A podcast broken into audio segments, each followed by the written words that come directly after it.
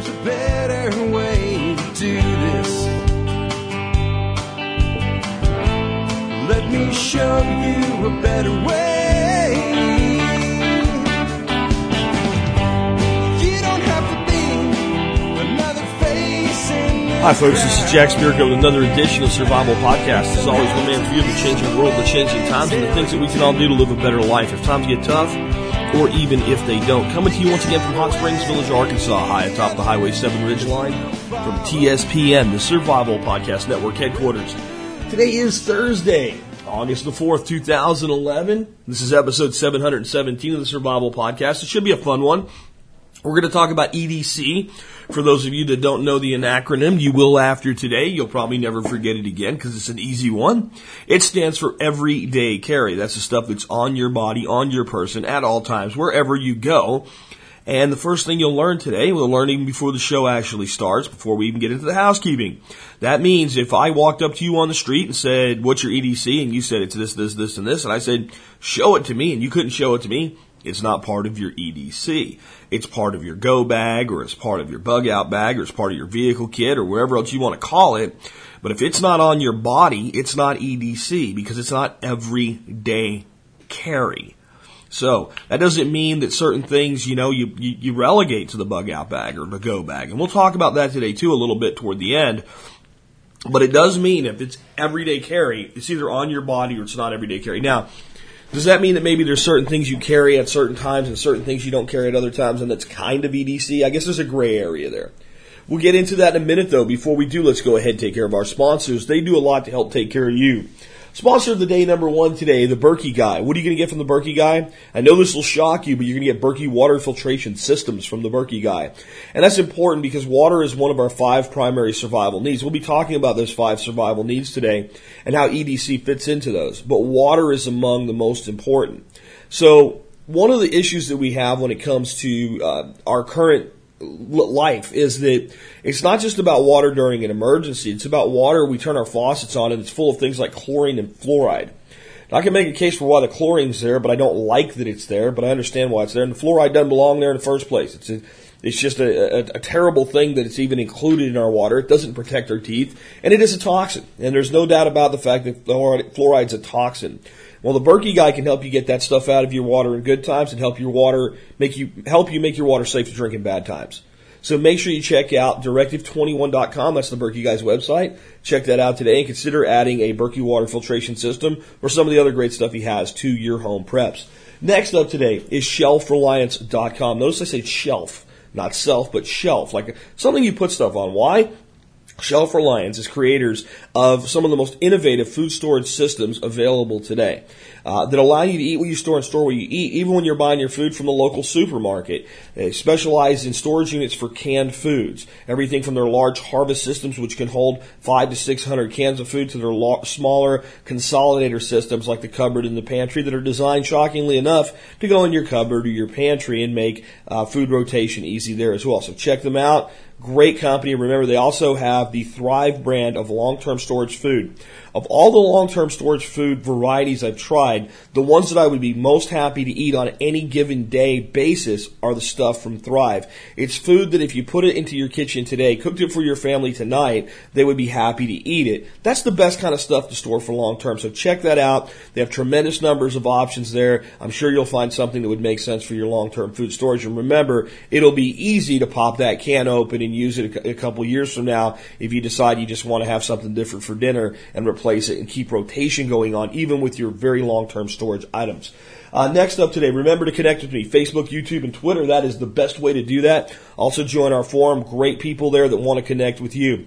I have a big announcement about the gear shop. Today, uh, we just put in the store Emberlit stoves. These are a folding stove. They fold down flat. Uh, they would be great in your vehicle kits, your camping kits, anything else like that. Some of the other stuff we're going to talk about today. Uh, but they allow you to burn wood very, very efficiently uh, to cook with or to, to, even create warmth with. Um, they burn in a, a, very, very high combustion manner, similar but not exactly the same as the way that a rocket stove gathers its efficiency. Uh, they're about 35 bucks. You want to check those out today. Uh, definitely something you want to consider purchasing.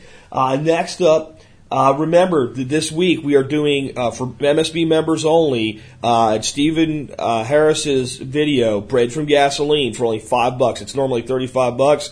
So if you're an MSB member, just log into your account and you'll find a link back there. It's not even a code, it's a special link. It comes down Friday night. Concurrently with that, I am running a sale, 20% off any membership term in the Member Support Brigade. Uh, so you can use the discount code BREAD to claim that sale price on the MSB. That also stops Friday night.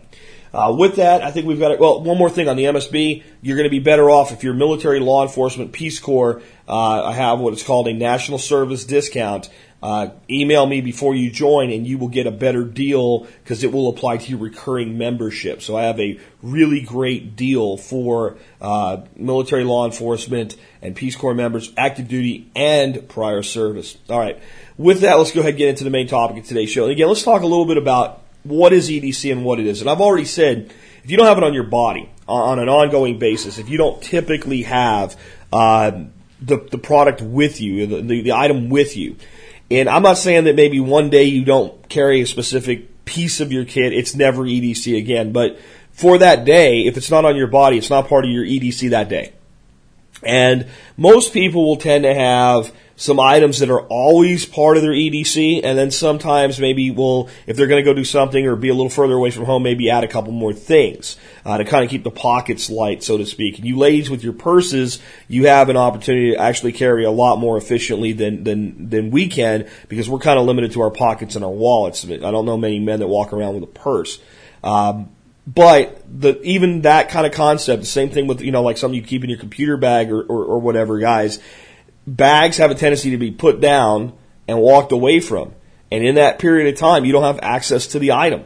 So if you're a lady and you leave your purse in your car, it's and, and your EDC's in there, it's no different than a guy saying, "Well, my bug out bag is part of my EDC." No, it's not. Unless you go to your office with it on your back, it's not. If you know you walk around a water park with it on your back or what have you, it's not part of EDC unless it's on your body.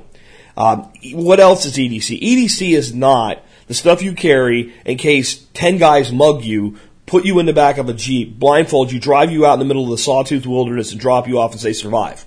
Because uh, that kind of thing doesn't generally happen unless you're going to some kind of a special school where they do that to test you or something like that. Like when I went to um, the jungle school, we had a land nav uh, exercise where that's basically what happened. We were in our racks asleep uh, they woke us up. They said, grab your packs and hopefully you have everything in there we've told you to keep in there because we're not even going to check. Uh, and they got us on a helicopter and blindfolded us and took us out in the jungle. And then the helicopter flew, flew these really wide circles as it went away so we couldn't get a bearing off of it. And, uh, we're out there in the jungle in the middle of the darkness. And we had to wait till light and then basically, uh, figure out where we were and navigate back to the, uh, the school. And uh, so, but that doesn't really happen. That's not, that's interesting theater. That's interesting TV. It's great military training, but it's not real life every day for the people walking around in North America today, is it? So it's not that. It's not to play Red Dawn. It's not for your, your Hollywood fantasies. Some of you folks that are living in that Red Dawn fantasy Mad Max world. It is to get through any type of emergency situation and common everyday situations and not be unprepared for them. So we do look at the survival needs, and your five survival needs, as always, are food, water, shelter, security, and energy. Right? So we have to be able to either provide those things or improvise those things. And if we can't do that, uh, then we have a real issue uh, if we're in a situation where the normal way that we acquire those things, security from law enforcement and, and public officials, uh, and from just society's basic structure, if we're in a place where that breaks down, even for a few moments, we're at risk and we need to provide our own security. If we're, you know, not able to get home and we're somewhere out on a highway, we have to be able to improvise shelter and energy to keep either warm or cool. We have to be able to provide ourselves with water. All right. So there's, a lot of things that we need to be able to do, and EDC cannot ever perfectly cover them all. Uh, if you wanted to cover enough water for a day, well, maybe you would get yourself a nice CamelBak mule like I have for when I go walking up in the mountains, and that carries three liters of water. But are you realistically going to walk around with that? And the answer is probably not. You're probably not going to walk around with that. Uh, you're probably not going to walk around with, you know, water purification tablets. You're probably not going to walk around uh, with one of those little water filtration straws. That may not be a bad idea, but you have to make a decision. What are you going to carry? What are you not going to carry? Is that really what you think you need to put a priority on based on how much space you have available? Because that type of stuff generally goes in the bug out bag, the go bag, the 72 hour kit, whatever you want to call it. So you got to kind of put a balance here. We had a, what spurred this was a question in the listener question series where somebody said, how do I do this without looking like Batman with his utility belt? And, you know, if you see me walking around, other than my key ring is fairly uh, extensive, you don't really notice anything about what I'm carrying at all. I'm going to go through exactly what I carry and why I carry about carry it in just a minute. But when I walk around, I don't feel any way encumbered by the stuff that I carry. And you know, you shouldn't either, or you're not going to carry it all the time, and then it stops being what? It stops being EDC. So, in addressing those survival needs, um, I have always carried the same stuff that I carry now, other than I've changed maybe the brands and the items. And I'll talk about some of the specific items I carry, but in general, most quality items are good enough.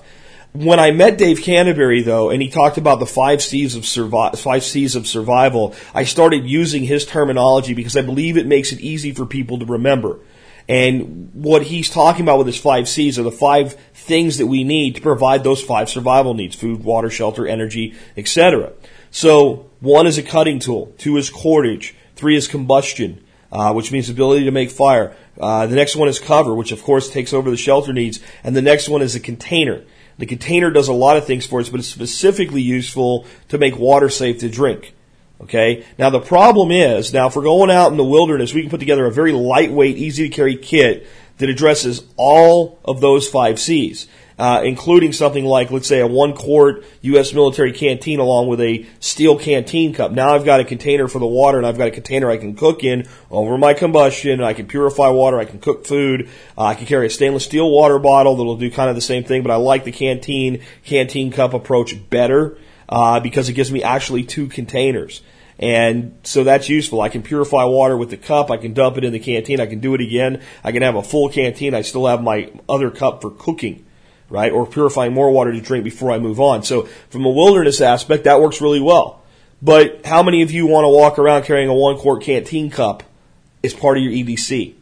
So some of the stuff we have to get by with skills, knowledge, and improv- improvisation, right? But we're going to start out with one where we don't do that. And that's the cutting tool. The cutting tool is what everything else revolves around because you you know if I have to, I don't like to live this way, and I don't do it as much as some of the guys that are pure bushcraft guys do, just to test themselves and develop their skills. But if I have to, and you give me a good solid cutting tool, and you put me somewhere out in the woods, I can improvise cordage, I can improvise combustion. Uh, you know, I can I can do a bow drill or a hand drill fire. I'm much better at a bow drill than a hand drill, but I, I can do both if I have to.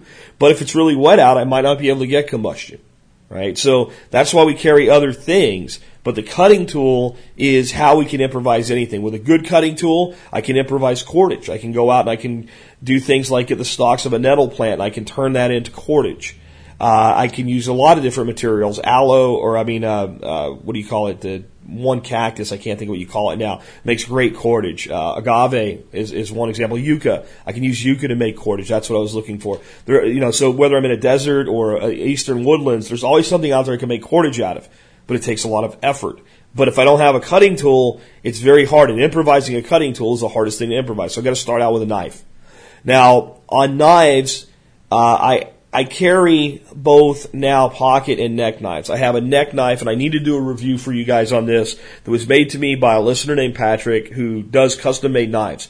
And it is become my favorite knife. It's my favorite knife, one, because it has mammoth tusk handles, and I just think that's cool, but it's my favorite knife because it's always there. It, it's small enough. It's, I finally found a, neck knife that's small enough with a Kydex sheath that carries where you can't tell I'm wearing it. It doesn't stick out of my shirt, but it's always there. It's razor sharp. It's made with laminated steel, and I think that long term, uh, it's one of those things that are, you know, not everybody wants to go out and drop two, three hundred bucks on a custom made knife, but long term, it's something that maybe you want to have.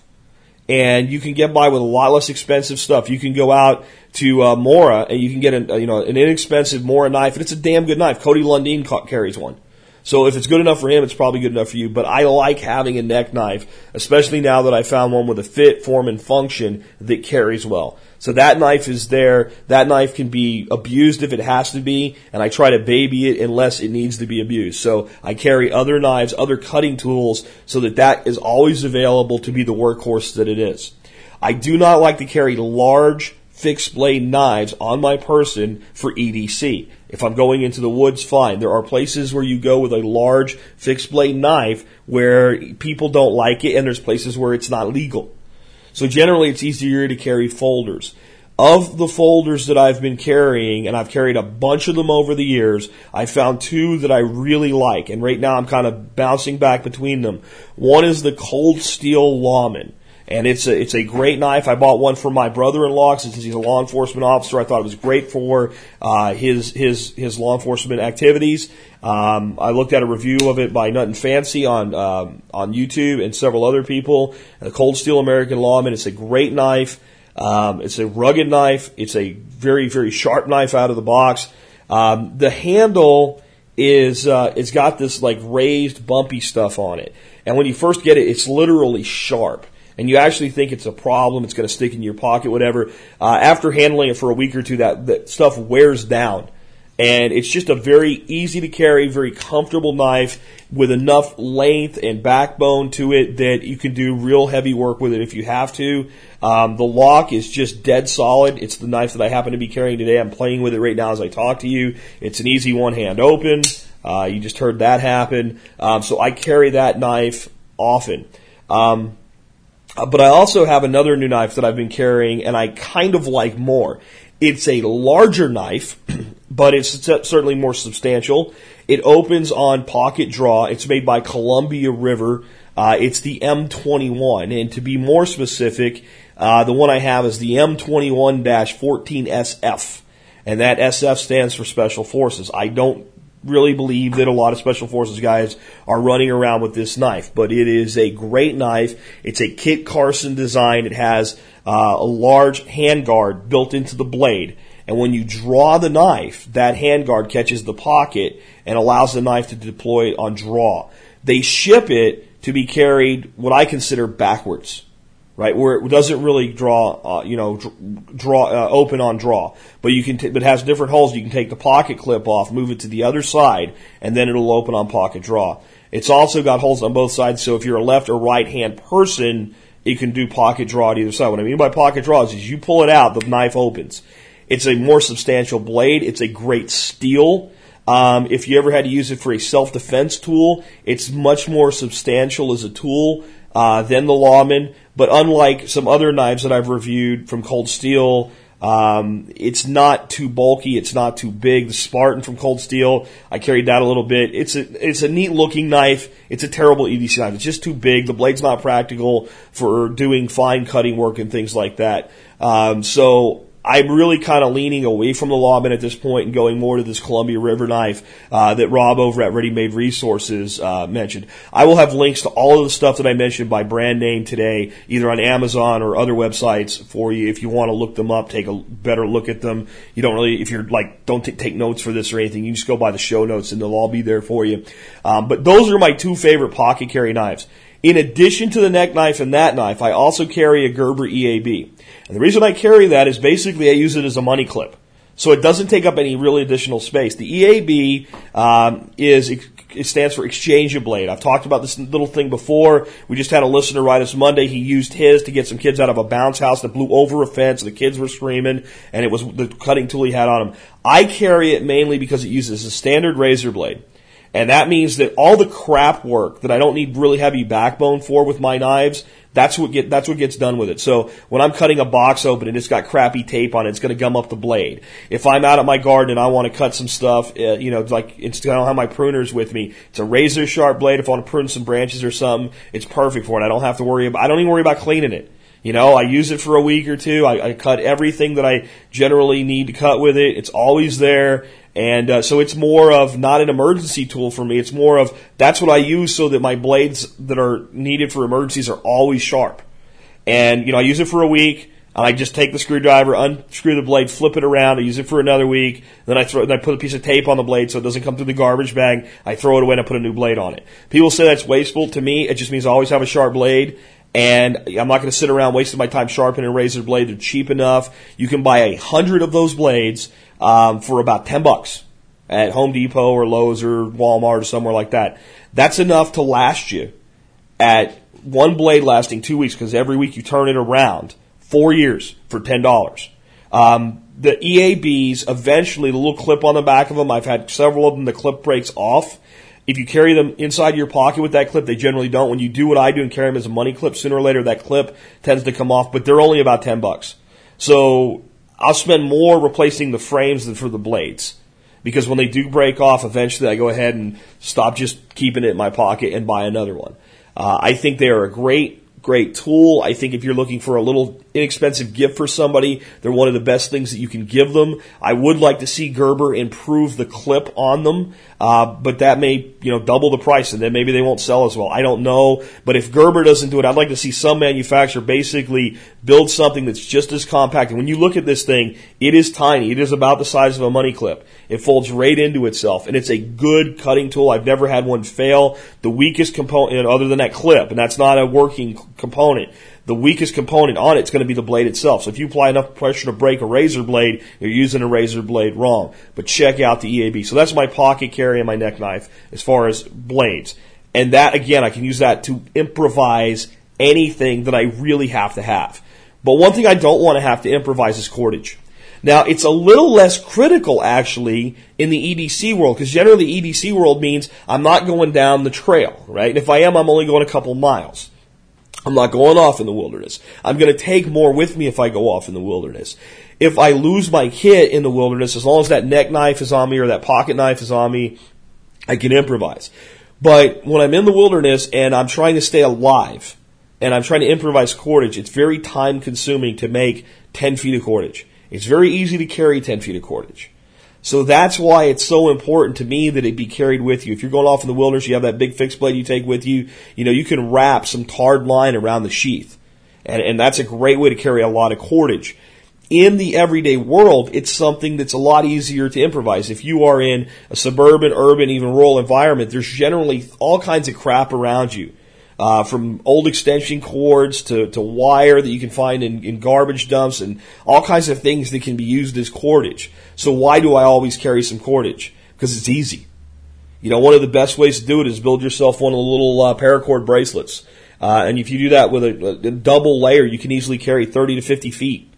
And it's just a bracelet, and it's always there.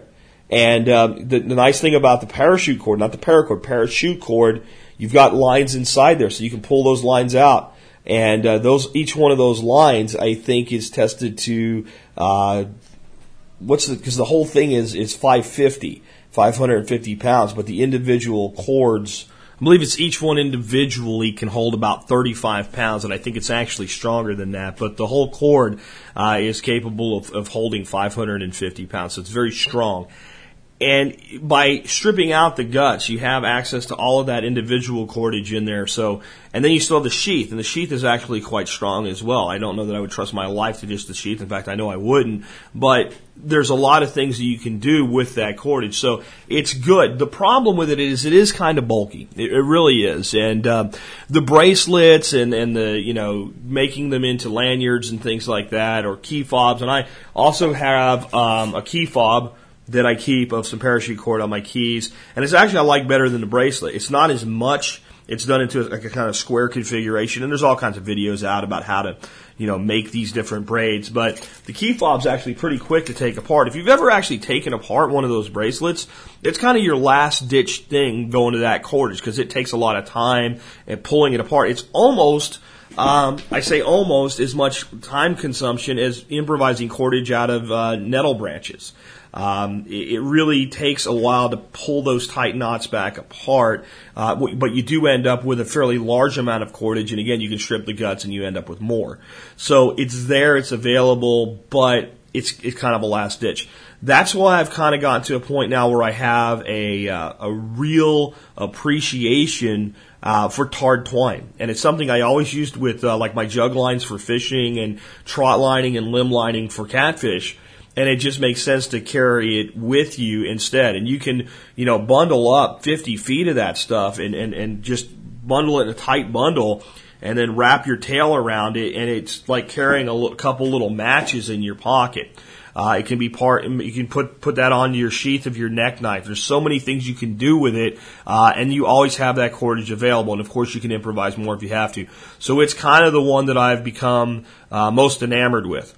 The next thing I look at is a cordage that makes sense for EDC is called picture wire, and it's just basically the same wire you would use to hang a picture.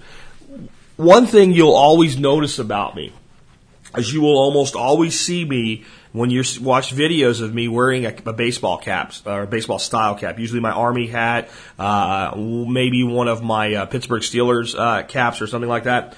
In all of them, inside there's like a little rim around the inside, a little thing you can pull down the sweatband basically for your head. In there, I keep uh, kind of running back and forth uh, quite a few feet of picture wire. Um, God knows what it's ever going to be needed for. It could be used in anything to make a snare, uh, to wiring something up, but it's always there.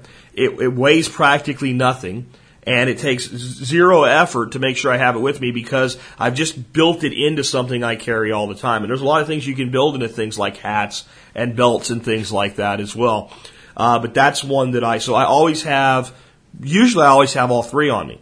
Uh, a little wad up of, uh, of tarred line, and I'm going to see about adding some to the sheath that I carry on my neck now, see how that's going to work out instead. Uh, that way I won't have to worry about it anymore. Uh, you know, emptying out the pockets type thing. Um, and I've always got the wire, and I've always got either the key fob or one of the bracelets. I actually gave away all my bracelets and need to make a new one for myself. Um, but those are important. And the reason the cordage is so important is when it comes to improvising things like shelter or snares or just maybe tying up a part of a car that's dragging on the ground so you can get home or get to a repair shop. It's much easier if you have something on you. With picture wire, if you needed to wire up something underneath the car that was just dragging, not something really, really heavy or anything like that, you could do it. If it was a component that got hot, unlike paracord uh, or tarred line, it's not going to get hot and melt off. So it doesn't always have to be a survival situation. In fact, I use most of the stuff in my EDC all the time for situations that are just easier to get through because I have them. I don't have a whole lot of, you know, death threatening emergencies in my life and hopefully you don't either. So it's not just about that. That's a big takeaway that I want you to have from today's show. The next is combustion. And fire does so many things for us. Um, if I'm if I am am stuck in some kind of a, a, true survival situation, fire lets me harden the point of a of a, of a spear. Uh, fire keeps me warm. Fire gives me light. Fire helps my morale. Fire cooks my food. Fire purifies my water. I mean, fire is a signal that so that somebody can find me if I want to be found. Fire is is you know really. I should have probably talked about combustion before cordage. It's more important than cordage. There's so many things that fire does for me, and I want to make sure I can always make fire. So one thing I always carry is a ferro rod. And, and I don't really care what brand of ferro rod you, you carry. It doesn't really matter. They're all good. And if they're not, get another one and they're cheap. I'm looking for a way. In fact, what I'm thinking about doing now that I have this wonderful neck knife is sending the knife, and it's just hard to do, I mean, even the knife maker himself, Patrick, wants the knife back because he really didn't polish the blade to the level that he wanted to, and some things like that. He got a chance to come down and visit to, visit me, and I was excited about it. and I didn't want to give it back, so I probably needed to send it to him and let him finish the, the blade polishing. Uh, but I'm also thinking about sending it over to our, our buddy over at my buddy over at Lenwood Leather, and having him make a custom sheath for me that's designed not just to hold the knife, but it's also designed to hold a small ferro rod. Uh, and that would that would solve a lot of issues, and maybe even build something a little pocket into it where it could hold uh, some nylon. And I'm actually thinking about seeing how he does with that, and if he does it well, maybe taking and having him design sheaths for a commonly available, affordable knife that we could offer the sheaths through our gear shop, uh, like the Mora. I think the Mora is a great little wilderness knife, great little neck knife. So we'll see where that goes. But um, the, the whole point, though, is, is what you're seeing there as I kind of ramble on through that is I'm trying to make what I carry easier to carry and more bulletproof and not to be forgotten. Uh, I don't carry a lot of expensive gear. When I get to my flashlight in a minute, I'll talk about that, but because I lose stuff. I'm for all the organization it takes to run this show. When it comes to stuff, I'm not. I you know I look for my glasses every day, and since they're not on my head, I can't see well, and they're hard to find. I'm a guy that puts stuff down and loses. I don't lose it permanently, but I lose it for three or four weeks, and I have to get another thing to make up until I find where I put it behind somewhere. Um, so that gives me the propensity to break my own rule, and you come up to me and go, "What's part of your EDC, Jack?" And I go, "Ferro rod." And uh, unless I happen to have one on my keychain, which I do, and unless my keys are with me because I haven't lost them yet, it's not really on me. So anything I can build into something that I wear, uh, and I wear every day, and it's just kind of you know I go to bed, I take it off and put it on the nightstand, I wake up, I put it back on. You think my glasses would fit that? Uh, takes away the ability to lose that, and I want fire in that world because it is so freaking important. So good ferro rod will always get you a good spark, and in most situations, it's going to guarantee you a fire. It really is. The little magnesium fire starter ones with the ferro rod and the magnesium, that helps even a little bit better. But, you know, the, the issue is that if things are damp, it's often hard to get a fire going, even with a good ferro rod.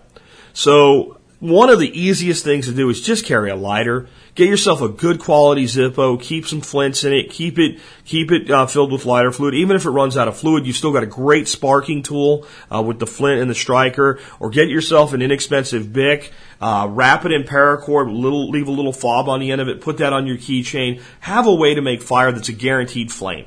And a lighter is going to guarantee you a flame. Um, I also like some of the sparking tools, but they're more of a wilderness thing. And if you're going to carry something, why not carry something that you know is going to work? So ferro rods and lighters are really my two favorite things. And if I have a lighter, I have a sparking tool. If I have a ferro rod, I have a sparking tool. So the sparking tools like the blast matches and things like that, they're just basically either a ferro rod or a flint built into some type of apparatus. They're cool. Uh, the blast match is actually really great. I don't know how well it fits for people though, as far as its size as an EDC product. It's a great, you know, micro wilderness kit. No problem carrying one of those, but ferro rod and lighter and know how to use them and know how to make a fire. And I think that people underestimate how hard it might be to make a fire with a lighter. Uh, you know, go into an area where it's rained recently and, and you know, try to build a, a substantial fire and you'll start to learn that you know you do need to learn things like how to use your cutting to, tool to to maybe make shavings of wood and get into the wood that hasn't absorbed the moisture as much and build a tinder bundle and things like that. I think people think that just because I don't have to sit down with a bow drill, my problem's solved, and not always. It it does make sense to carry some sort of uh, you know, guaranteed flame catch system, like getting some dryer lint or some cotton balls uh, and rolling it in some Vaseline, and then putting that into a little pill case and putting that pill case on your keychain. Uh, that little that little bit of tinder, you hit it with anything and it's going to burn. And I'll talk more about pill cases here in a minute, but fire is that important that you need to make sure you have additional redundancies. You should have at least two methods of making fire on you, and to me, the easy ones are a lighter and a ferro rod. If you have that, you can always start a fire. So when I need to light the grill, I don't have to run around the house looking for a way. Just there's the lighter and the grill's lit. So again, EDC, it's not always about the emergency. It's about everyday use as well. Uh, the next one in Dave's list of C's is cover. Now, if we go out into the wilderness, we can carry a light backpacking tent. We can even carry a small kit with a couple contractor garbage bags. That helps us improvise cover quicker. But these things don't make a lot of sense to walk around with. Now we're going into, even with just a good con- one contractor bag, um, that stuff's in the bug out bag, it's in the go bag, it's in the vehicle kit, it's whatever. It's just too bulky to carry around every day. So what we have to carry in, in our EDC beyond just our stuff and, and probably more important because in an urban environment, I can even improvise cutting tools out of a hunk of metal or something. Is we need to carry or a piece of glass, right? So what we need to carry is a skill set and a mindset. So with cover, I find that I always end up as I'm you know walking around area and I see some junk piled up somewhere, going, how would I build a shelter out of that? And I'm always asking myself that question. That question's part of my EDC. How would I improvise that? What could I do? And it's not just cover. It's, it's, you know, there's a piece of pipe. I could make a blowgun out of that. What would I use to make a dart? You know, I mean, okay, that could be used to create a deadfall trap. How would I improvise cordage in this situation without using what I'm carrying on my body? So I'm always asking that question. And I think with cover, you really need to b- use improvisation uh, and adaptability. And I think what you'll find is in just about any kind of anything short of a true wilderness situation where you should be carrying more with you anyway, there's always tons of stuff wherever there's civilization to be adopted as cover, including abandoned warehouses and things like that. If you just need to hole up for a day. So cover is all about the mindset. It's less about what you carry with you. But if I've got cordage, I've got a cutting tool, and I've got combustion, I can improvise enough cover to keep myself warm and dry. And that's going to keep me from dying of, of, of, of uh, or, or being severely injured, you know, by uh, hypothermia or hyperthermia. So I'm going to be able to control my body temperature, and I'm going to be able to provide myself cover. The next thing then, of course, is a container. And this is another one that I think that you should have a good container that can be used for boiling things in your vehicle. That as a minimum, that has to be one of the things that's in there. Uh, it's probably not a bad idea if you work in an office to have some stuff like that in the office. But I can't see the average person walking around without looking like a loon with, again, that one quart canteen with the canteen cup, which is my preferred, you know, if I'm going off into the woods for even a half a day and, you know, I want to make sure that if I'm not able to get back that I have a weight and that's, that's my kind of my favorite thing for that. Um, it just doesn't make sense on a daily basis. So again, you've got to improvise that. So you have to always be looking around and think, what can I put water in that I would be able to boil it? And you know, I always keep a couple stainless steel water bottles in the car, so there's there's something there. But again, it's not EDC. Now, in most situations, for that type of a need, you're going to be able to get back to my vehicle or get back to my home or what have you. But you never know. So again, this is cover and, and container are the two things that in your EDC world I feel you need to be thinking about. Now, there are some things you could do, but you're not going to really do a really good job of boiling water with them. I guess in some instances you can, but um, and there's ways to do it. But a good one gallon Ziploc bag, folded up tightly into a square, and tied shut with tie wraps or some sort of cordage. Now I've got another tie implement and I've got a container. It's watertight. It'll carry. It'll hold. Um, in on one day maybe I'll do like a hunter's kit show. Uh, maybe I'll do a video for that because it's so visual. But where I get this from is when I go bow hunting, when I go or even rifle hunting for deer. Uh, when you shoot a deer, you- you've got a sizable animal you have to deal with. So you got that cutting tool to field dress them, which is basically gutting them, and you leave the guts in the woods. Right, unless you're somewhere where you can easily extract them, and you know, like some hunting ranches, they don't want to do that, you know, because of the setup, and another hunter's coming in behind you next week, and what have you. But generally speaking, you leave the guts in the wood to rot and be eaten by predators. So you go in there and you gut the deer. Well, two things come out of that deer that you generally don't want to throw away. At least I don't, and that's the heart and the liver. I don't like deer liver, but sure the dogs do, right? So, and so a deer liver is a pretty sizable uh, piece of meat. So what I'll do is I'll take that home, I'll cut that up into cubes, I'll boil it, and I'll put two or three or four pieces of it. Because don't feed. I'm going to warn you. I'm going to warn you folks out there that maybe are new deer hunters or never been feeding delivered to your dogs before. If you fill up Fido's bowl to the top with boiled deer liver, and you don't feed them the regular food, nothing but pure deer, deer liver. Uh, eight hours later, they will literally explode um, nastiness onto your carpet and probably your walls. Ask me how I know. It wasn't me, it was an uncle, but uh, I've never risked it again. But a couple pieces of it mixed in with their food, they like it. It's a treat, highly nutritious. So I want to bring the liver home. The heart, I cut that up, I fry it in butter and butter and garlic, and I eat it.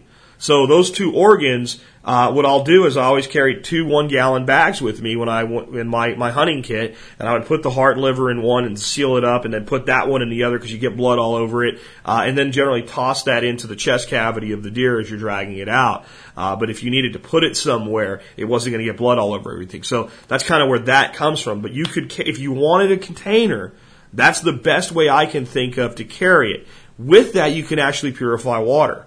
Water exposed to UV light for a long enough period of time will kill most, not all, but most of the things that could be nasty in there for you. So if you take a Ziploc clear bag and fill it up with water and hang it from a tree or a limb or an overhang and you let the sun hit that uh, for several hours, that water is reasonably safe to drink at that point.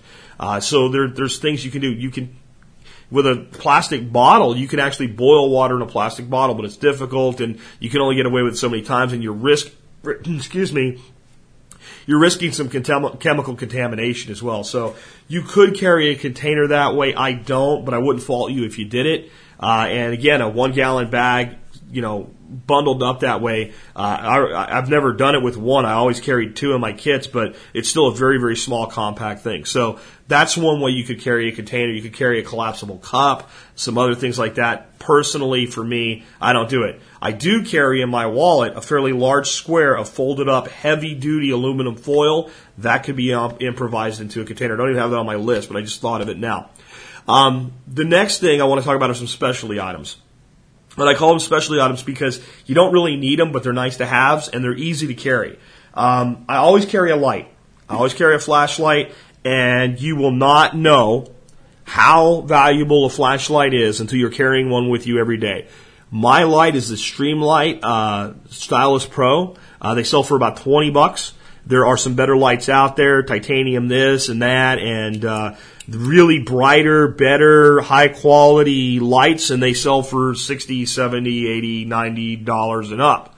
Um, this light is bright enough that if you needed to, if you needed to draw a weapon and you were in a dark situation, you want to be sure of your target, it will both disorient and illuminate your target sufficiently uh, at any kind of true self-defense range in the dark.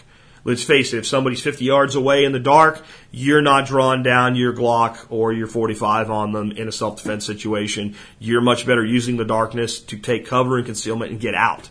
So in a, tr- a true situation like you hear a bump in the night in the house, you pick your weapon up uh, and you go through the house with it, definitely good enough. It's got the light switch on the back and that allows you to, instead of turning it all the way on, turning it all the way off, to use pressure to turn it on or let it off and I think it's it's great because of that. It's also very easy to use a disorienting strobe effect on somebody.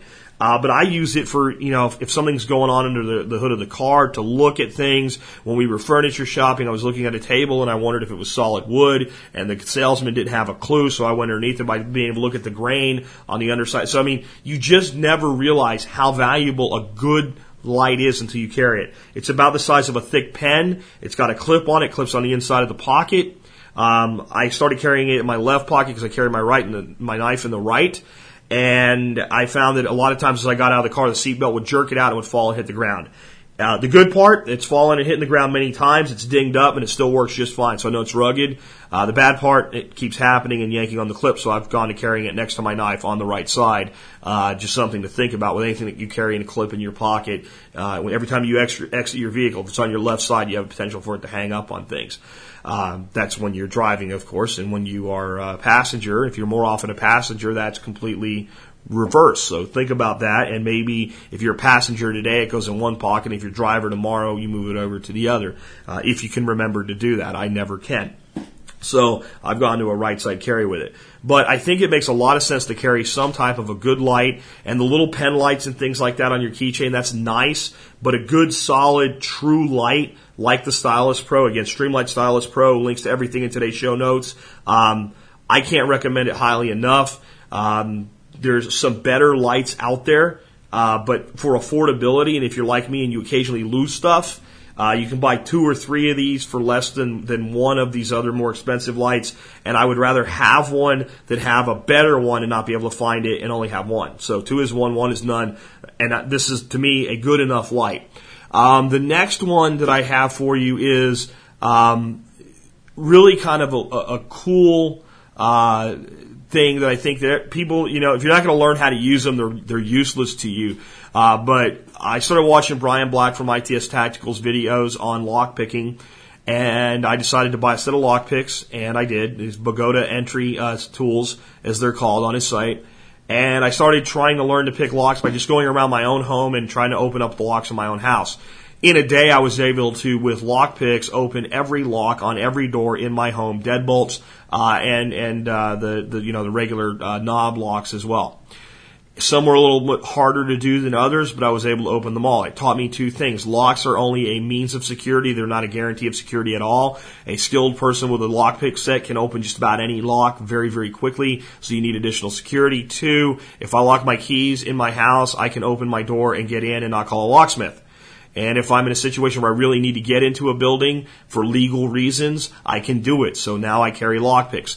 The warning. In some states, in some places, it is illegal to possess lockpicks unless you are a locksmith or a law enforcement officer. Know your local laws. Uh, warning number two, I learned this from Ron Hood on his last interview shortly before his passing.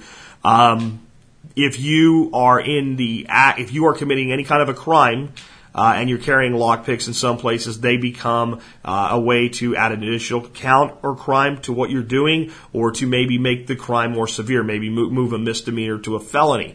Um, I'm not aware of those individual laws across the nation. It's up to you to figure them out for yourself. Uh, but I'll tell you what. Um, if you live in a place where it's legal to carry them, it's worth learning the skill and it's worth having them. If you live in a place where it's not legal to have them, uh, but it is, uh, but but you want to have them. Generally, you can have anything you want in your house. Uh, it would be a good idea to get them, to learn how to use them, and then to learn how to make them out of things like making them out of pieces of wire and bobby pins.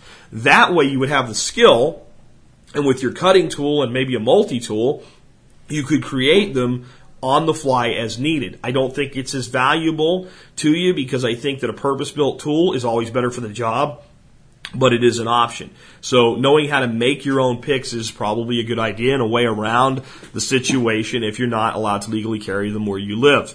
Uh, on the set of multi tools, there's a few things that I really, you know, kind of another part of my EDC. Uh, it gives me another cutting tool. I carry one of the Victor, or the uh, the Swiss Army Victorinox uh, Trekkers. I carry that particular model because we sell it in our gear store, and if it's going to go in my gear store, it better be good enough for me to carry. I've always just carried it in my pocket. Uh, now we have one of our forum members making Kydex sheets. I bought one of the sheets from my own store. Even though I could just send me one, I went ahead and purchased it because I do quality checks on the gear shop all the time by ordering product myself. And uh, I've been carrying the Swiss Army knife in that sheath. I love it. I love carrying it in the sheath. The, probably the most used thing in my Swiss Army knife is the toothpick. Um, I always have a toothpick. That that alone makes it worth carrying the thing. Uh, the little screwdriver tools are nice too. The can openers, the blade. The big thing is a saw blade. Uh, by having now a saw blade, uh, you know I'm not going to walk around EDC with a with a with a hatchet. And you might say, Jack, well, why carry you know your Lawman or uh, you know your your Columbia River knife and your Swiss Army knife? Isn't the Swiss Army knife another cutting tool? You got a neck knife? Yeah, yeah, it's overkill. It really is. But it's because I believe the cutting tool is most important and I believe if I get in a situation where I have to abuse a knife, having another knife with another sharp blade uh, is a good thing to have. And again, I carry it mainly because I sell it. And if I sell it, I'm going to carry it or I'm not going to sell it. Um, next is, and I don't carry this anymore, but I found it to be a great little tool. It's made by Tool Logic. It's called an SL3 tactical folder. And uh, it is really uh, a great way to carry a cutting tool uh, with a ferro rod built into it. Uh, I had one for a while. I stopped carrying it when the clip got bent. I could take the clip off and bend it back, but that's the biggest flaw I found with that. It's not a really rugged uh, clip for clipping the inside of your pocket, uh, but it is a good tool. Uh, again, Nutnfancy did a review of it, and he really liked it as well. So uh, you might want to check that product out. It's just basically a little pocket knife with a tube attached on the top of it, and uh, the ferro rod goes into that tube. That could be improvised very, very easily with some kind of quick disconnect to become a neck knife and that would give you nowhere near uh, what a good fixed blade neck knife does, but it would it would fill a lot of function, and it would be something on your person that would be very hard to lose or forget. Uh, another one of the little multi tools I really like is the Victorinox Swiss card, and has a little set of uh, uh, scissors in it and a pen and some other stuff, and it's about credit card sized. Of all the credit card sized tools, that's the one that I personally like the best. Moving on, I want to talk a little bit about something a lot of you have probably been wondering when I'm going to get to it: concealed carry. Um, I consider if you carry a weapon uh, for it to be part of your EDC because you should if you're going to go through the trouble, have a gun, get the training, get the, the certification, the, you know the concealed carry uh, permit and all. Well, it doesn't make sense then to not carry. Um, I don't get deep into it as part of EDC because if you're carrying, you should know how to carry. Um, concealed carry does mean concealed. It does not mean partially concealed. There are states where if, and I believe it's all the states that have concealed carry only. I know Texas feels this way and I know Arkansas feels this way. If I can see the outline of your weapon at any time, it's not concealed.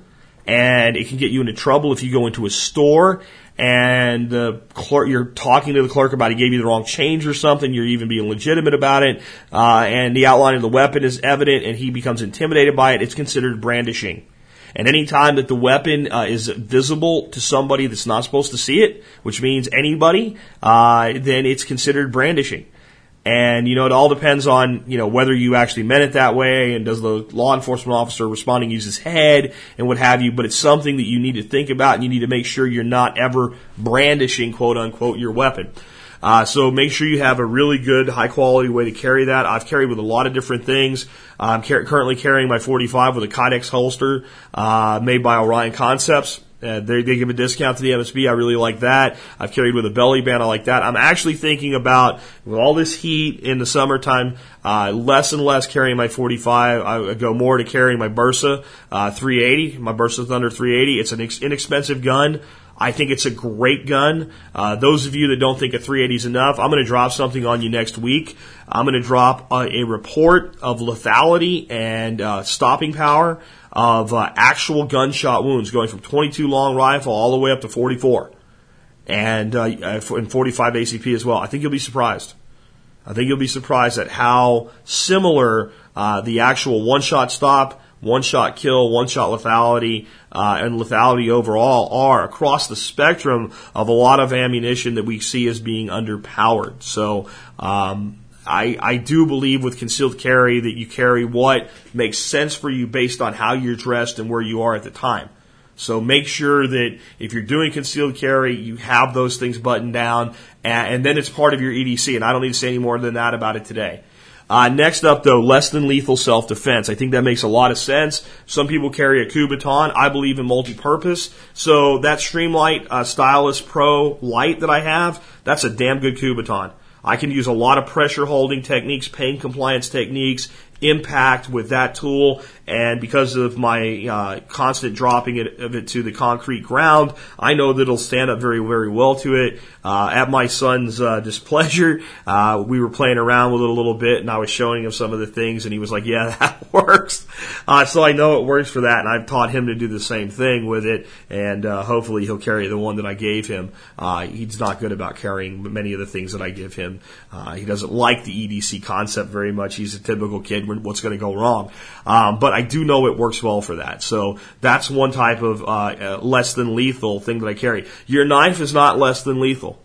Okay, if you use it and you don't deploy it, and you use like let's say just the closed uh, folding knife, you can use it that way. But one thing you better understand about a knife, you better understand this if you're going to carry one. You're going to think about using it in any way, shape, or form uh, for for defensive purposes. The minute you pull a knife out, even if you don't open it, uh, you've pulled a lethal weapon, and you have given any responder or the person that you've pulled it on even when they're wrong, you've given them reason to use lethal force as well. So a knife is not a less than lethal tool. Please don't think that it is. It is a lethal tool. It, lethal doesn't mean that it always causes death. It means it means capable of causing death. And the conflict has been escalated to a point where lethal force is justified by a responder or by someone else. Understand that in any situation, even using your concealed carry uh, handgun, if you have the ability to do that, that someone responding in a crowd, somebody responding from law enforcement, may not have seen what went on and is not necessarily sure that you're the good guy. So whenever you're using any type of lethal implement, uh, not only do you have a tremendous responsibility uh, to the to, to surround people surrounding you to making sure that you're using it justified in the first place, you have a tremendous amount of responsibility to yourself and your family to make sure that you do it quickly, efficiently, and immediately start asking questions like, "Is everybody okay?" Somebody call the police. Bad guys don't do that. So just on the less than lethal, I wanted to add that in. Uh, so what is less than lethal? Kubotans are less than lethal. Uh, stun guns, tasers are less than lethal. They generally don't fit well into an EDC. Um, what does fit well into an EDC? A good uh, canister of Cold Steel Inferno pepper spray or another good quality pepper spray on your keyring. I carry that everywhere I go. Every six months, I throw it away and buy a new one. Cheapest insurance I can purchase on my on my life and the safety of other people around me, and it's very very effective. I know some people say, "Oh, I knew this guy, and he could get sprayed with it, and he put it on his spaghetti, and whatever." You know, whatever. Uh, I, I just get I get weary of stupid shit like that. I really don't need to hear it from anybody anymore. Um, all I can say to you is if you believe that, come see me. Let me spray you in the face with Cold Steel Inferno, and you show me how functional you are after that happens. Uh, we'll have a great big bucket of water for you to stick your face in and cry into after it happens. Yes, it can happen, but I've also seen valid reports of one guy that was shot three times in the chest with a 357 uh, and was able to get to the guy that was firing the gun, punched a guy in the face, broke his jaw, nearly killed him from a, a move that he did on the guy's neck. And then this guy that got shot, fortunately for us folks, was the good guy. And he then got into a car and drove himself four miles to a hospital. And then he was saved. Why? Bullets do funny things. So nothing is ever a guarantee in a self-defense situation, and pepper spray is a damn good implement as a less than lethal tool in many situations. It also has the potential often to diffuse a situation.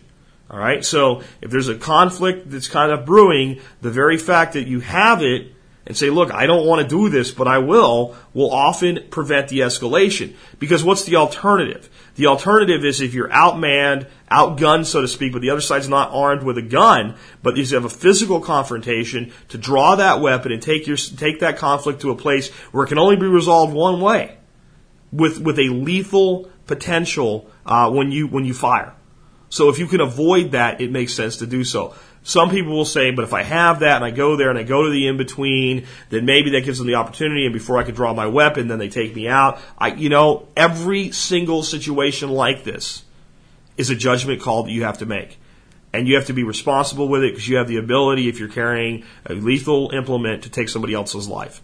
You have to make that call for yourself. And if you feel that your life's generally threatened and you have to go right past that implement, right to that escalation, fine. Somebody's got a gun or a knife, I'm not pulling pepper spray right? I'm making holes. So that is always there. But if you only carry a hammer, everything looks like a nail. I'm saying carry a hammer, a saw, and a square, uh, and a screwdriver. And that way you can solve different problems with different techniques. It certainly won't help to have with you. Um, pill cases I mentioned earlier, you can carry a variety of things in them. Mainly what I carry in a little pill case on my keychain. It doesn't seem like it takes up as much space as even a key. Uh, is a little bit of tinder with some Vaseline on it. I know I can always make fire with that. There's some other things you can fit in there. There's bigger ones, there's smaller ones. I carry these real little ones. I'll put a link to Amazon where you can get some uh, like I carry. Also portable data. I think we rely on our phones for an awful lot, uh, but phones when they get wet they die. Uh, phones when the battery run out you, you can't really get to them. Uh, and there's limited to how much data we can carry on our phones. The uh, jump drive that I carry uh, is a device made by Corsair, and it's called the Survivor drive, Flash Survivor. It comes in a little stainless steel tube. I think it's actually aircraft aluminum tube. It screws shut. It's completely watertight. It floats. Uh, I had, I've taken it. I've had my son hold a one inch pine board uh, you know, with the grain where you could break it by punching it like a karate board breaking. I've held it in my hand with the end protruding out past the thumb. I've side struck the board and shattered the board with it and done no damage to it. So that was my how rugged is this. I need to do that on camera for you guys. Uh, but that means this is also an impact tool, so it's another less than lethal means of defense. But it also means my data is secure on there. And as long as I can get to anything that can read a USB drive, I can get to the, the data and I have additional data that I keep on there and I'll leave what that data is and why I carry it for another day for another show. But I've actually been considering trying to get these into the gear shop for a long time. We cannot get a discount on them um, that is sufficient for us to sell them for less than you can buy them from, or even at the same price that you can buy them from some, from elsewhere. So I'm thinking about putting together some software and some materials to load on them, and then we will just source them for the same place you will, and basically we'll sell the drives and we'll upsell based on the value of what's on them. Uh, maybe some instructional video, maybe some old podcasts, I don't know. Uh, but they come in 8 and 16 gig, and I think you can get them even bigger. They are expensive compared to a typical drive, but um, again, waterproof, impact resistant. Um, and when I did that with the board, not only did it not damage the case, everything still works on it. Uh, they are the best thing I found, the most rugged, dependable, multi-purpose thing. And they also give you, guess what? What do you get out of them? It's small, but they do give you a container. So multi-purpose whenever you can. Um, let's talk a little bit about kind of supplementing this stuff and, and what three different things are that do that. Let's talk a little bit about the bug out bags as we're wrapping up today. I'm not going to go into what goes into a bug out bag, but I, I want to restate for you guys. I haven't done a bug out bag show in a while what a bug out bag is and is not. Bug out bag is not something you throw on your back uh, grab your AK or your AR and head up into the woods to play Red Dawn when the shit hits the fan. That is a fantasy. That is not how the real world works, and you're not going to survive for very long on what you can carry on your back. If you look at an infantryman in our Army or Navy or um, Army or Marine Corps today, you'll see they carry an awful lot on their back, but they constantly have supply lines resupplying them. Um, there is a limit to how much you can ever carry on your back. That's not what a bug out bag is for. A bug out bag is a 72 hour support kit designed to get you from a point of danger to a point of safety or enable you to wait for help to come in a reasonably comfortable way. So a lot of things like the container and water purification and things like that go in the bug out bag. The bug out bag goes in the vehicle. There's at least three days worth of food. Uh, I don't really carry a lot of water in the bug out bag or on the bug out bag. I try to I try to uh, always also have in my vehicle one of my CamelBaks with three liters of water. There's some water there. I carry some jerry cans of water or some jugs of water in my vehicle. I believe for storage of water in your home, uh, you can use milk jugs. You can use the two liter soda bottles are probably one of the best things in the world to store water in your home with. Um, I'm not real confident in them in a vehicle where things get bounced around and broken. So a good reinforced water jerry can, they are kind of expensive for what they are, but for your vehicles, it makes sense to have, you know, a five gallon can of water like that in your vehicles because it's so important. That's not the bug out bag though. That's kind of vehicle kit beyond the bug out bag. So bug out bag, just understand what you're talking about. You're talking about clothing, you're talking about food, and you're talking about all the stuff that we would love to carry on us all the time, but we can't. Additional cutting tools, maybe a hatchet or a good machete, things like that. Uh, I love having a modular approach with the bug out bag, a smaller sub kit that can be removed. And inside the bug out bag, I have a medical kit. Medical kit is marked in some way with red. That way, when it's hard uh, to see or when I'm really panicked and I need to get into the bag and I need the medical supplies, if I see red, that's the medical bag and out it comes. All right. Um, I actually have a really big vehicle kit uh, that doesn't stay in the vehicle all the time. It's designed to go in the vehicle if it has to. It stays in the house. Uh, it's made with a Leapers deployment bag. It is huge. It is heavy. It is bulky. I would hate to carry it on my back, but it's all the additional stuff. If we ever had to bug out, either with the RV or just one of the vehicles, that would be grabbed out of the closet and go. And it includes interesting things like uh, higher level self defense implementation. I'll leave it at that. But bug out bag is at three days. What is the difference, folks, between a bug out bag and a go bag? For some people, they're the same thing. Uh, for me, they kind of are and they kind of aren't. To me, a go bag is more purpose built. Uh, and it's more specific to your job, your trade, or your situation, or your seasonality. Um, a typical person with a bug out bag will have everything they need in there, that's going to make it bulky and heavy, um, including like cold weather gear. But when it's 106 degrees out, how much cold weather gear do you need? So a go bag gets lightened because it's tailored to the situation but it's really kind of like a, again, purpose built bug out bag. Uh, there's also something called an active shooter bag. I don't have it in today's show notes, but that's that's your your pure self defense uh, operator type level bag. That's maybe some medical stuff, maybe a little bit of food and water or water purification, but it's really set up to hold magazines and, and and the things that you need to keep your weapon running. And it's grabbed in accompaniment with a weapon, and it's for responding to a lethal situation. Uh, so that's that's the active shooter bag. We're not going there today, but I just wanted to bring that one up. Medical kits. I think medical kits go in different various sizes and shapes and functions. There should be a basic first aid kit in every vehicle you have. Uh, and it probably shouldn't be inside your bug out bag. It should probably be in a glove box or somewhere where it's easily accessible. There should be a slightly more advanced uh, medical kit with uh, some redundancy to the first one inside the bug out bag or the go bag or what have you in your vehicle. And probably you should have like an M3 medic bag or something more substantial that is a flat out everything you can think of medical kit. And if you have the room, that goes in the vehicle. If you don't have the room or don't have the resources to have one in every vehicle, it stays in the primary vehicle and it's always so. Uh, you also need to have something like that in the home, but it doesn't necessarily be, need to be in a bag. But the medical kit supplements a lot of other things. I do think it's important to start thinking this way though for you guys. In every bag, this is not your EDC, but in every bag, there should be some medical supplies. Some basic stuff.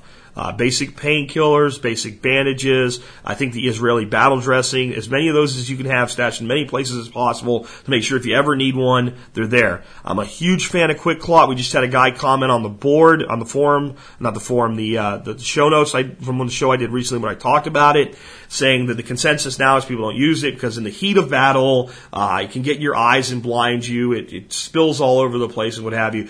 I'm going to tell you, I think it saves lives.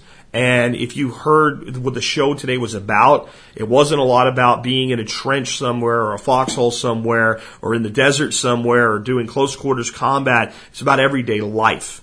And if you have something bleeding profusely, QuikClot is a great way to stop it. And it does work and it does work effectively. My buddy Bryan over at ITS cut his foot one morning pretty bad. He was leaving bloody footprints as he walked. It wasn't really something that needed QuikClot, but he wanted to test it. So he did, and it worked perfectly. I'll see if I can find the article he wrote about it and link to that to you for today as well. Uh, but somebody else responded there and said that there's a lot of bandages that are treated with quick, quick clot now, and that does address the concern of it blowing in the wind, getting in eyes. It's designed to absorb liquid. You really don't want it in your eyes. You really don't want it in your mouth. Those are two really bad things. So having it impregnated into a bandage may be a better way to go overall. I'll have to look into those. I hadn't looked into them yet. Uh, but I recommend QuikClot and Israeli battle dressings as part of your medical uh, preparedness. You you have to realize that there's only a few things that really are the typical things that kill people, and this is why you might want to have another kit called a blowout kit in the industry. Uh, I think Bryan calls it some kind of trauma kit now because somebody trademarked blowout kit. Um, but basically, there are several ways that people primarily die. And those three are tension hemothorax, which is basically where you, you suffocate due to a buildup uh, of blood in the in the uh, in the chest cavity. Uh, and there's there's a, a way to uh, relieve that with a, a, needle and a tube, uh, but it requires quite a bit of knowledge, and it's not something people are generally confident in doing. Uh, the other one is airway obstruction, and there are ways to clear the airway. but the number one way that people expire is through hemorrhage. They bleed. And if it's external bleeding, it's something that pressure alone can often uh, stop or at least slow down enough until you can get first responder help to take over. Uh, I'll put a link to uh, Bryan's article about blowout kits on his website today, so you can look at these three. But I want you to realize that the one that you generally can do something about uh, the quickest, if you have a material, is going to be hemorrhage. So you want to make sure you're prepared to deal with hemorrhage. With airway obstructions, it's often uh, the way you position the head and having basic first aid experience or to physically clear the airway. Uh, and remember, we just had James Stein on who said people will not swallow their tongues. They, and like I said, if you think that they will, try to swallow yours right now. So I wanted to put a little bit about med- medical kits in here and a little bit about kind of these these these you know these killers that we generally don't like to think about on a daily basis. And again, um, it's it's hemorrhage is the one that you know if it happens to anybody, I don't care who you are, how strong you are, if you bleed enough, you die. Blood is life. Life is blood. Uh, so having again quick clot uh, Israeli battle dressings and other compression uh, style bandages and, and, and, things to to stop bleeding uh, is something that you should make available anywhere uh, anywhere possible. So if you have an office, you should have a kit, a med kit at the office that does this. You should have one in your vehicle. You should have one in your home, and you should know where they are, and you should know how to use them, and you should get some training in how to use them. Not really part of EDC, but if I left it out today, it would be a gaping hole in what I'm talking about. Because EDC is really about being prepared for stuff that can happen every day. Again, it's not about Red Dawn and Mad Max and all these fantasy scenarios that certain people have. I think people live in this little space in their head where they kind of have a problem. It's not about that. It's about dealing with everyday life. That's why it's part of your everyday carry. So we might have things that are for extreme situations like a handgun. You know, I'm not going to use my handgun like a hammer uh, to, to, to, put a nail into something. It's not a multi-purpose tool. It has a, sim- a, single function in reality. I guess we could use it as a combustion tool. We could pry out, you know, we, we learned this in hunter safety in Pennsylvania when I was a kid. You know, if you get lost and you need to make fire and you've got a rifle, you can pry the slug out. You can dump out most of the gunpowder. You take a little piece of cloth. You can put that into the cartridge push it in there with a stick with just a few grains of powder. And I don't mean grains by weight, I mean grains by, you know, sprinkle a little bit in there. Fire that at a rock, pick it up, blow on it, put it into the little pile of gunpowder, and you've got guaranteed flames. I guess maybe we could make a case for that, but really a handgun is for the use that a handgun is for, which is providing lethal, uh, lethal uh, response in a, in a life or death situation. Uh, pepper spray is not for putting on your spaghetti. Pepper spray is for when someone's uh, molesting you or attacking you and needs to be dissuaded in a non-lethal way. But most of the other stuff has countless everyday uses. And that's why I think you should make everyday carry part of your life. And it doesn't have to be all at once. You don't have to go out and buy all this stuff. I will put links to it so you can find it. If you buy it from Amazon, please go through my link. I'll make 50 cents or something, and that's nice. And I, you know, I, I appreciate it. But you can probably put together a lot of this stuff from stuff you have lying around the house, and it's stuff you can add uh, over time. So, you know, I would start out with making sure it doesn't have to be a, a custom made neck knife. Make sure you have a good cutting tool on you. Make sure you have some cordage on you. Those two things can be done for under 20 bucks. Uh, and make sure you have a way to start fire. That's a $1.39 Bic lighter. If you have those three things, in most situations, you can improvise everything else you need. You add a multi-tool to that, even if it's a cheap one, you know, like a little Leatherman knockoff or something like that. You've got another cutting tool. You throw in a Gerber EAB light. You preserve your cutting tools. You're out less than 50 bucks. Uh, and that takes you 90% to where you need to be. I do believe that the flashlight, if you get a Streamlight Stylus Pro, I believe that you will consider it a great investment. I don't think you'll ever regret buying it. I don't think you'll ever think Jack Spirko told me to buy this piece of crap and I shouldn't have. Uh, so unless you're really strapped for cash, it's something I would add. And, and that would give you a great start to an EDC kit when you start carrying EDC equipment and when you start using it and when things happen like you get locked out of your house and you whip out your lock picks and get back in and don't call, call a locksmith or you get a, you know, and what really sold me on it was I had a trailer hitch uh, that I needed to remove from my truck so I could put a different hitch on and I lost the key. And Bryan came over and it was a very difficult lock because it was a small lock and whatever. Uh, but in about 10 minutes, he got it off for me. That saved me a hell of a lot of grief. And, uh, I, you know, it was a really heavy duty hitch. There was no way I was going to be able to cut it off with anything less than a acetylene torch. So I was either having to go to a machine shop and have somebody do it with a acetylene torch or pay a locksmith. And a locksmith probably would have charged me a hundred bucks. So you start to carry this stuff. And the little things that always happen anyway start to happen. You start to respond to them, and then you start to fine tune it for your own life. And that's really what it's always about personalization. I'll give you the items that I mentioned again. I'll give you links to them, but you could carry totally different stuff, and I would still think that your kit's great if it fits your life. Uh, I don't recommend these things as the very best. They're the very best for me that I've found so far, based on their cost and their utility and their multifunctionality. Um, handguns again, I like carrying a 1911 because I like to shoot a 1911, and I shoot a 1911 all the time. Walk out, I can walk out my back door any day and fire a couple uh, magazines off and stay familiar with my weapon. But the Bersa 380, knock it if you want to. But I know a ton of police officers that carry it as a backup weapon. I know a ton of police officers who carry it as a, a, a, a carry gun uh, when they're not on duty and they don't want to carry that larger uh, service firearm. So I think it's a great tool. But whatever you want to carry, make sure the big things is you're familiar with it, you remember that you have it, you keep it on your person, and you have a plan on how you're going to use it if it comes up. Do that, and I think you'll find that EDC makes a lot of sense in your life. And with that, this has been Jack Spirko with another edition of the Survival Podcast, helping you figure out how to live that better life if times get tough, or even if they don't.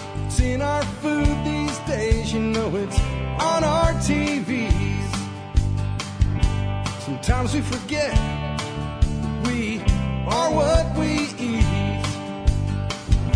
I don't know the answer. It's like there's nothing I can do. It's the price we pay, I guess, when we follow all the rules. There's a better way